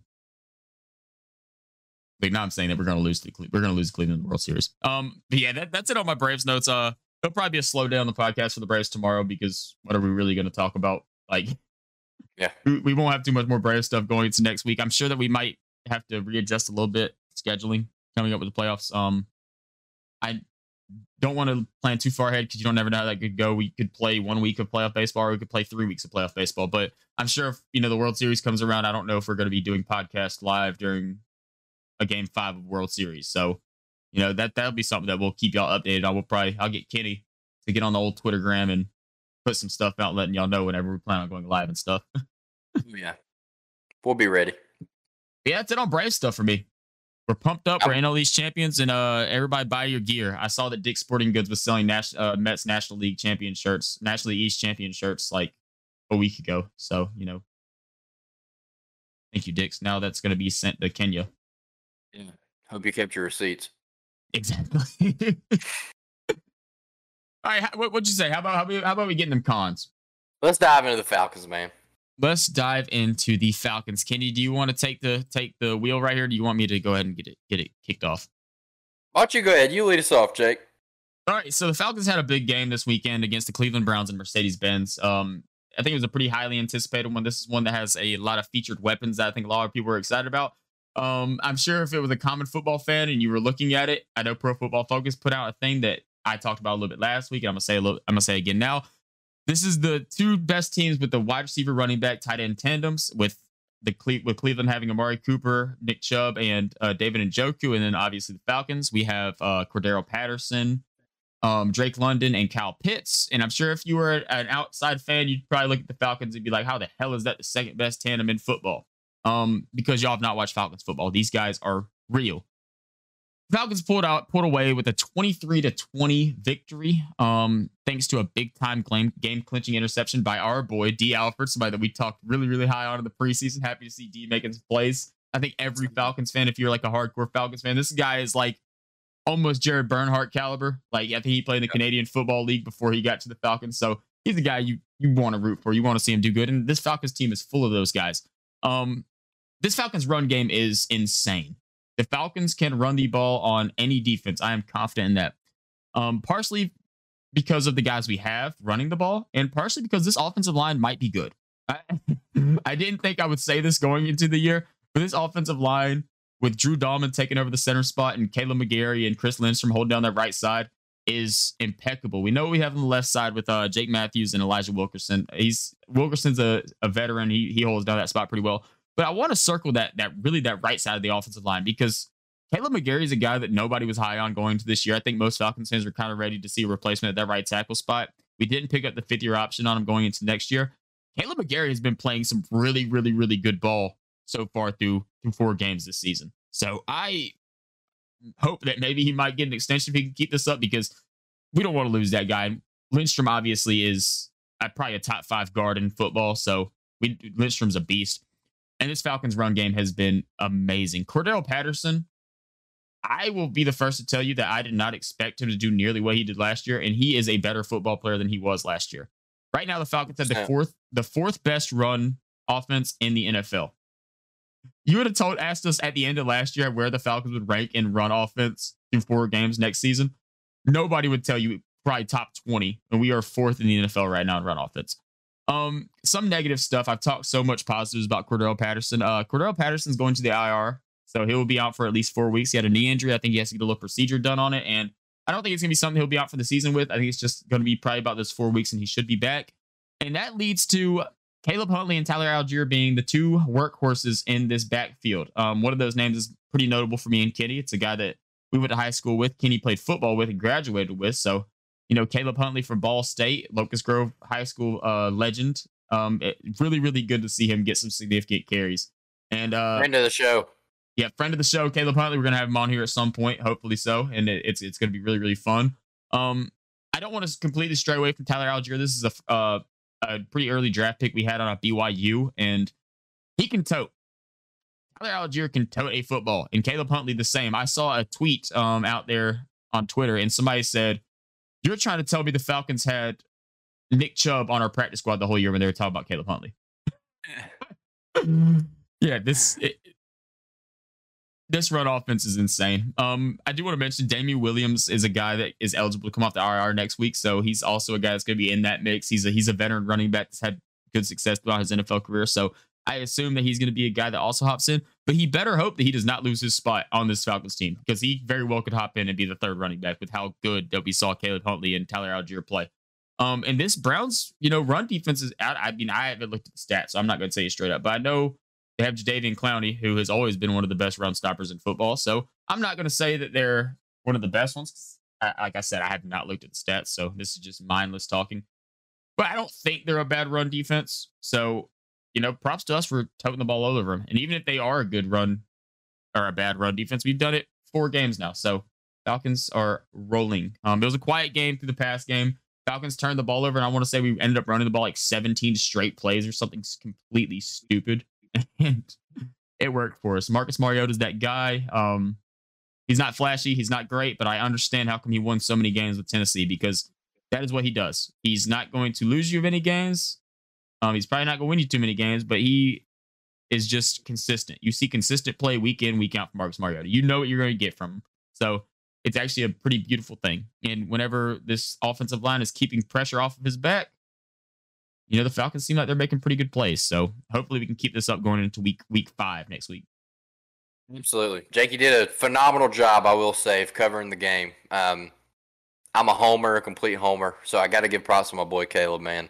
Um, was so excited to see him get some significant playing time, man. 10 carries, came in the game, scored his first NFL touchdown, hit a mean gritty in the end zone, tore it up.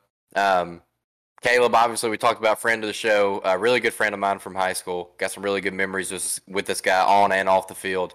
Um, super great dude. Can't you can't?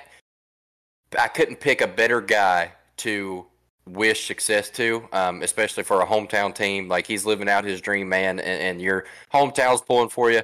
I was texting back and forth with Caleb yesterday, man. Um, you know, just giving him props, telling him how proud we are. Obviously, on this podcast, we've been singing his praises since day one. So to see him get some burn has just been so exciting for us. Um, and yeah, yeah, we look to hopefully get him on the podcast soon one day, get him on here, talk a little football, talk a little Falcons, get a little inside source action. But Caleb, we love you, brother. Proud of you, and uh, keep it up, man. We're excited to see you play. Oh yeah, definitely. I, I also want to mention another one of your, uh, another one of you or one of your buddies' friends, um, somebody that I know Austin knows. Austin's not somebody that's been on the podcast yet, but hopefully we get him at some point. He played he played against us this week, Isaac Rochell. You know, he's he's playing with Cleveland right now. He had he had four tackles against us, so also a little bit of a notable thing. Another hometown guy that we can that we can root for. He's from around here, right? Eagles and uh, he was ELCA boy, ELCA boy, state champ. Um, Isaac, great dude as well. Um, another guy you couldn't wish you, you couldn't pick a better guy to wish success to. Um, great guy, great individual. He was a uh, Walter Payton Man of the Year uh, candidate last year. Um, does a lot off the field as well. But yeah, no, great guy. Obviously a great player. Notre Dame captain. Um, he's just an absolute stud. So yeah, hometown boys showing out in the NFL. Uh, that's super exciting. So is he the one you know? You know, you know Isaac.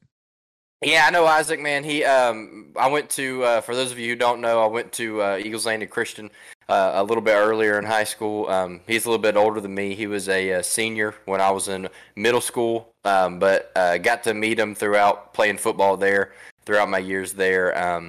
Just a really good guy, man, on and off the field. Obviously, like I just mentioned, total workhorse. He's a little bit of a, a, unique player, a little bit of a unicorn in the fact that he can play all three downs. You don't see a lot of guys like that. He can stop the run. He can get after the passer. Very selfless player and um, a selfless person as well. So yeah, Isaac, great guy, and um, you know we, we, love, love, love to see uh, hometown boys showing out, especially when you got two guys like that that are just quality football players, but even better human beings and completely hometown too. Like we don't come from a big city. Like we we don't come from a big place at all. So just seeing people like that anywhere from our area is just completely awesome to see them have success. Uh, one last yeah. Falcons note I do want to make. Um, Amari Cooper was held to one catch for nine yards. So, um, I like to watch Red Zone on Sundays. I'm not gonna lie to you. I I will be honest with everybody. I flip Red Zone Falcons back and forth. Um, so I don't know how the coverage was working on that. I'm assuming AJT was the guy that was on him. And if that's the truth, then AJT is that dude because Amari Cooper is a stud. And no matter who was on him, holding Amari Cooper to one catch for nine yards is very significant for this Falcons offense, which was huge. Um, I also did see Troy Anderson. He had some pretty big plays. Uh, there was a moment where it was a swing pass to Nick Chubb, and AJ Terrell was like right there, and Troy Anderson was at the linebacker position, and he beat AJ Terrell to Nick Chubb and made the play with AJ Terrell like at the line of scrimmage. It was awesome to see. So I know for a little bit everybody was kind of saying, why did we draft this kid with the pick we did whenever there were still, you know, guys like Nakobe Dean and stuff on the board? Um, it's for stuff like that. It, it you watch college ball, guys that are great in college does not mean they're going to be great in the NFL. We know Nakobe Dean's a pretty undersized guy for that linebacker position, especially whenever you're trying to tackle a guy like Nick Chubb in open space. Might be a little tough for you, bud. So Troy Anderson out of I want to say Montana State has you know he's, he's he's impressed over the weeks. Uh, he's obviously getting more play time, which is which is good to see because he's a guy that we want to see show out because of where he was drafted and people talking all the trash on it. Yeah, man, this Falcons team just continues to prove people wrong. They continue to prevail. I mentioned last week just the ability of this team to fight through adversity is something so unique because we just haven't seen, you know, this Falcons team got that dog in them and we haven't seen Falcons teams in, in recent year or you know since the Super Bowl era have um, you know the, that kind of uh, fight in them, that kind of I'll say ability to fight through adversity. I guess everybody has the ability to fight through adversity, but this Falcons team is doing it and constantly proving people wrong week after week. It's an exciting team to watch. Obviously, we're hometown fans. We're, we're homers. Uh, we we love the Falcons. We always do. We pull for them even when we're you know top four or five draft pick in the NFL. But um, to see this team have some success early on and, and some people jump on them. Hey, and, and betting wise, four zero oh against the spread this year. Only team in only team in the NFL to do that. Hey, I'm not going to get too far into it because uh, we have an episode tomorrow where we're going to talk about it. It's going to continue next week. Oh yeah, definitely. Um, but that is that is it on my Falcons note. Like, yeah, I think you said it very good at the end. Just continues to impress. Um, a lot better roster than what I think a lot of people thought. I think this roster kind of reminds me a lot of that 2017 roster on the defensive side of things, where it's gritty. I'm not going to say the talent's all there, but it is gritty. Like these guys on the defensive side, we have a lot of guys that are young players and a lot of guys that are veterans, like Rashaan Evans, who's just out there trying to show that he can still ball, and he, that's what he's doing this year. Mykal Walker at the linebacker position has been great. He's a guy that a lot of people have been excited about. He's our Deion Jones replacement. So you know, we've a lot of guys. And then Grady Jarrett. Grady Jarrett is having a great year. Um, three and a half sacks through four games at, at the interior defensive lineman spot. Um, I don't think this guy ages. He consistently, even if this Falcons defense is absolutely terrible, which they're not this year, he's going to put up numbers, and he's continued to do that this year, which is beautiful to see. Yeah, couldn't ask for anything better, and uh, really, really good showings from the young players early on this year. So, man, we just got to keep it up and keep moving forward, offensively, defensively. Um, this coaching staff, this this uh, ownership group, managing staff, whatever you want to say about it, has done a really, really good job in recent years drafting. Um, if we can keep that up and build this roster up, dude, like this is uh, this is an exciting team. This is a team that uh, is proving a lot of people wrong, and um, we're not going to do anything but get better. Especially going into an off season where you're going to have a ton of cap room to just add on, add on with your young pieces, be able to get talent around them with veterans, and it's going to be a fun season. It's going to be, you know, this Falcons team is going to be a fun one to keep up with. Um, we're Atlanta fans, so we know what it's like to go through a rebuild when it comes with the Braves, and then when it comes with the Hawks, and you see that rebuilds get teams in better positions. And if that's, I think we have an understanding that that's what you have to do to get there. I think me and Kenny can both say we are all for it. At the professional level, sometimes you get to a point where you can't compete no more. You can't afford to pay all the players on your team, so you kind of have to do it. College level, Georgia can continue to be good for 25 years if we choose to, if we continue to be a dominant program. And in professional level, it's a little bit different. So, you know, I I think that this is we're in a rebuild phase, but it's nowhere near as drastic as a rebuild phase as a lot of people thought, which is nice. Still gives you entertaining football to watch every Sunday, and this Falcons team could play for a wild card spot which is is exciting. We can go into a wild card spot and get absolutely blown out, and I guarantee you, as Falcons fans, are still going to be excited as hell to watch that damn wild card thing. Because I my biggest pet peeve in sports is saying, "Oh, why should your team even try? They could just lose and get the draft pick." I don't care about a draft pick right now. It might help you in the future, but I do not care about. Go out there and try to win as many games as you want to. I'm not one for tanking. That is not my fandom. I do understand it helps, but that is not the route I want to see us go. If we I think that this team should win as many games as they are capable of, and it's like that in every sport. I mean, the, the that's the name of the game in sports. You want to win. A fan, you want to see your teams win. The team wants to win. Like uh, that. That's that's what you play for. So it'd be stupid to pull for anything else. Exactly. Um, I will say we're pushing an hour 30 right now, Kenny. I don't know if there's any other segments you want to get into. I know we have our bet segment, and I, I figure that could be one we can end down on. Is there any other thing you want to talk about? No, I mean, you know, we'll do a, a, little recap of college ball and NFL ball. We can save that for the next episode. Uh, we're gonna have a little bit less to talk about after we cover UGA. We'll, you know, get into a little Auburn talk. Obviously, Braves, um, know, these champs don't really have much more to add to that. So, um, no, we we can kind of recap everything next week. So yeah, let's end it on how we did betting wise this past week. Okay, so um, let's just say we started off with let's start off with college. Um, the first bets that we had thrown out there was our favorites for college. Hey, I'll go ahead and let you give your favorite. And uh, yeah. do you want do you want to do our win loss? You want to go like break it down one by one, or um, break it down one by one, then give our win loss at the end? Yeah, why don't we do this? Let's go college and just announce who our picks were, and then uh, I'll let. So I'll go college, then you go college, then I'll go NFL, then you go NFL, and then we'll just release the record at the end. Okay, um, so my favorite of the week was Pitt minus 21 and a half against Georgia Tech. Ooh. Um, obviously that did not hit, and Georgia Tech won that game in incredible fashion. That was the absolute stinker of the week. Um, my underdog of the week was Kentucky plus six and a half against Ole Miss. My over of the week was Maryland and Michigan State over 59 and a half, and my under of the week was Arizona State USC under 60 and a half.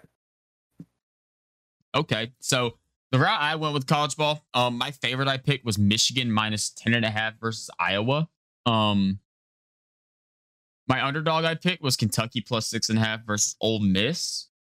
Um, my over I went with was Louisville, Boston College over 50 and a half. And my under was Georgia Southern, Coastal Carolina under 64 and a half. All right. On the men's league side of things and pro ball, my favorite of the week was the Giants minus three and a half against the Bears. My underdog was the Rams plus one and a half against the Niners. My over of the week was Jacksonville and Philly over 46 and a half. And my under of the week was Miami Cincy under 46 and a half. Okay. So the route I went, um, this is one I hyped up a lot last week when I was talking, and I even did it through the weekend. My favorite I went with was the Oak was I to say Oakland. Oh my lord, I'm I'm far off. The Vegas Raiders minus two and a half versus Denver um, I was going to say that was a fat dub. Thank you, Vegas. I, I was I was really hoping you'd come through for me because I kept on preaching this Vegas team is way too good to be 0 and 4, and now they're 1 and 3. Thank you. I knew you had to win at some point. You did. Um, Arizona plus one and a half versus Carolina. I don't want to give too much of a breakdown on these, but this is one that I had seen all over social media as being a trap game. Everybody was all the money was going on uh was going on Arizona because everybody's kind of going off last year. Thankfully, Arizona pulled it off. It was a tight game. Arizona did not play their best ball. Still, they're they have not looked good through four weeks, and um, I'm hoping they'll get up because anybody that watched the podcast or has ever listened to me talk about NFL, Kyler Murray is my boy, so it kind of makes me go for the Cardinals a little bit because I'm such a big Kyler Murray fan. Um, my over was Kansas City, Tampa Bay over 45 and a half. This is one that I talked about last week, and I was really, really stressed about it. I was, I felt like it was kind of bold because I always was going into that game. I was feeling like it needed to be a complete stinker of a game, or it could be an awesome game. Um, for me, a complete stinker of a game is like a 13 to 7 final score, and an awesome game is like a 45 to 41 final score. And it it definitely leaned a little bit more towards the awesome side. I don't think it was particularly as close as I would have liked to see it, but there was a lot of points scored, which is nice. Um, and then my under was the Jet Steelers under 41 and a half. Uh, that one, that one went over. So uh, I, I was not right on that. Kenny Pickett came in, he scored two rushing touchdowns, and uh, that is pretty much all said and done. Zach Wilson came back this week, uh, two interceptions. So good to see some things never change. Well, so pretty good week as a show betting wise. Jake killed it, and he'll get into his record. I personally, I went four for four on the week. Struggled in college ball. NFL came through for me, which is pretty uncharacteristic for me. I'm typically the exact opposite. I you I do very well in college ball, and then I get crushed on Sundays. So um, it was kind of a refreshing week to go opposite. But uh, either way you look at it, I broke even four and four. Win your money back. Let's move on to next week. Pick some winners. Hey, sometimes sometimes a four and four day is a good day. Especially it depends on what type of streak you're on. Sometimes it's a bad day, sometimes it's a good day. So, you know, this is our first time we've ever really done this segment, which is it's kind of a fun segment. It's it's, it's cool to see like our picks. Um I went seven and one Woo! the week. Ooh, I was on absolute heater. Uh four and oh in college ball. Um, to be honest with you, I feel like most of them are pretty easy. Like we talked about Kentucky last week. We knew Kentucky was not going to get blown out in this game. And they didn't. Like we, we we know what Kentucky is, and Kentucky does it every week. See see Kentucky plus six and a half against almost anybody in college football is kind of like okay, this is this is a little bit weird unless you're talking about like one of those top tier teams like a Michigan or an Ohio State, Alabama, Georgia. Um, Michigan ten and a half felt really really good going into it. Um, I will say Iowa made that game pretty interesting. Like I don't think it was a pretty, particularly close game. I think the box score kind of like if you look at the final score, it's closer than what the game actually was because I did watch that game all the way through. But you know, the 10 and a half was was kind of hanging in there. Louisville Boston College over 50 and a half was an absolute lock. I think they scored 60 something total points. So that was that was an easy one. And uh Georgia Southern Coastal Carolina. Whenever I said this one out loud on the podcast, it felt like the most weird pick I've ever made in my life. But you know, somebody, uh, uh I, I, don't even want to say alma mater because I don't know if I can say alma mater if I only went there for half a for a semester. But you know, Georgia Southern, you know, person, Georgia Southern, former student, former student at the University of Georgia Southern. Uh, you go into a Georgia Southern Coastal Carolina matchup, we know what's at stake at that point. Like that, this that's two teams that are going to go at each other's throats. It was a lot more higher scoring than I thought, and the total score was 64, and I went under 64 and a half. So I was Vegas couldn't have picked a better number and I, I just got lucky and picked the picked the right side of it. So that was that was beautiful. Um, I already broke down all my NFL stuff, so you know, seven and one, four and zero oh in college, and three and one in NFL. I can't ask for a better better first time doing this. This this feels good. Hey, and you really carried the pill for us this week. But hey, I'll tell you what, man, we're not sharps by any means. But if you're keeping track as a show, eleven and five. 11 through the five. first through the Good. first week of announcing our bets, like our official show bets live, 11 and 5, pretty good. Let's keep this momentum headed forward. I mean, it's a pretty significant win percentage. Yeah, just drop full units on every bet we say. We're going to guarantee money at some point, right? Like, I honestly. I don't want to hype myself up as, as, as, a, as a super great better because me and Kenny do the same thing pretty much on Saturdays. We bet on every damn game. And then all of a sudden you look at it, we don't win no damn money because we might win a little bit of money here and there, but if we were actually like serious betters and like went really really hard on this stuff, we probably could. I I, I think we could be positive, like significantly positive sports betters. But sometimes you want to bet on the games you're watching, and we happen to watch a lot of college football on Saturday. Mm-hmm. game, man. Hey, look, you, you think about it like this: if we take 10 minutes to sit down and assess college football and NFL football and give some official picks and we go 11 and 5 and maybe we need to spend 20 minutes on that this week Yeah, maybe so. Maybe we might go. Maybe we gotta go. Uh, let's go sixteen and zero oh next week. But we gotta get yeah, ready that, though, because that's tomorrow. So we have to get we have to get bets and stuff ready for tomorrow. That's gonna be. That's always one of my favorite things we do on the podcast. I will say that I love talking about the betting. It's it's always Absolutely. a lot of a lot of fun. So um, like you said, we're gonna come back into this tomorrow, and uh, we're not gonna focus too much on Georgia stuff and stuff like that because we go so far into the breakdowns on this. Um, with this. So this tomorrow is going to be a little bit more of like a full on breakdown. We have a little bit of hate week stuff coming up that we will get, get into tomorrow. I know Kenny's excited about it. Um, yes, sir. So tomorrow will be just more of an all around podcast. We're going to break down things. Oh, excuse me. Right at the end of the podcast, I had a burp come up. That's my apologies. tomorrow will be an episode we just kind of dive into everything. So you'll get a little bit more, you know, full league wide stuff going on. And uh it's gonna be a really really fun one. But I think that pretty much wraps us up for uh, episode 17 of the Peach State Tailgate podcast. It was a great weekend in Georgia sports, like I said, and uh, like like the title says, it was a, it was a sweep in Georgia, especially even Georgia Tech. Sorry, Kenny, for the bet. Yeah, sorry about it. Uh, no, man, it, it, was a great weekend all around in Georgia sports. Braves and East champs couldn't ask for a better for a better conclusion to the regular season there. Um, so no, super positive moving forward, and um, I'm excited to dive into tomorrow, get into some more bets, talk a little bit more ball from around the league, college and NFL, um, and just dive into some more stuff, man. But uh, you know, it was a great episode. We talked about a lot. We covered a lot, negatives and positives all around the board, and um, man, before we get out of here, I mentioned at the beginning, but y'all interact with us, man. Check us out on the socials. Let us know what we can do to make the show better. We love bringing y'all sports content. We're gonna keep put, doing it and moving forward, and um, we're excited, man. We're gonna keep doing this, and uh, we appreciate y'all for listening.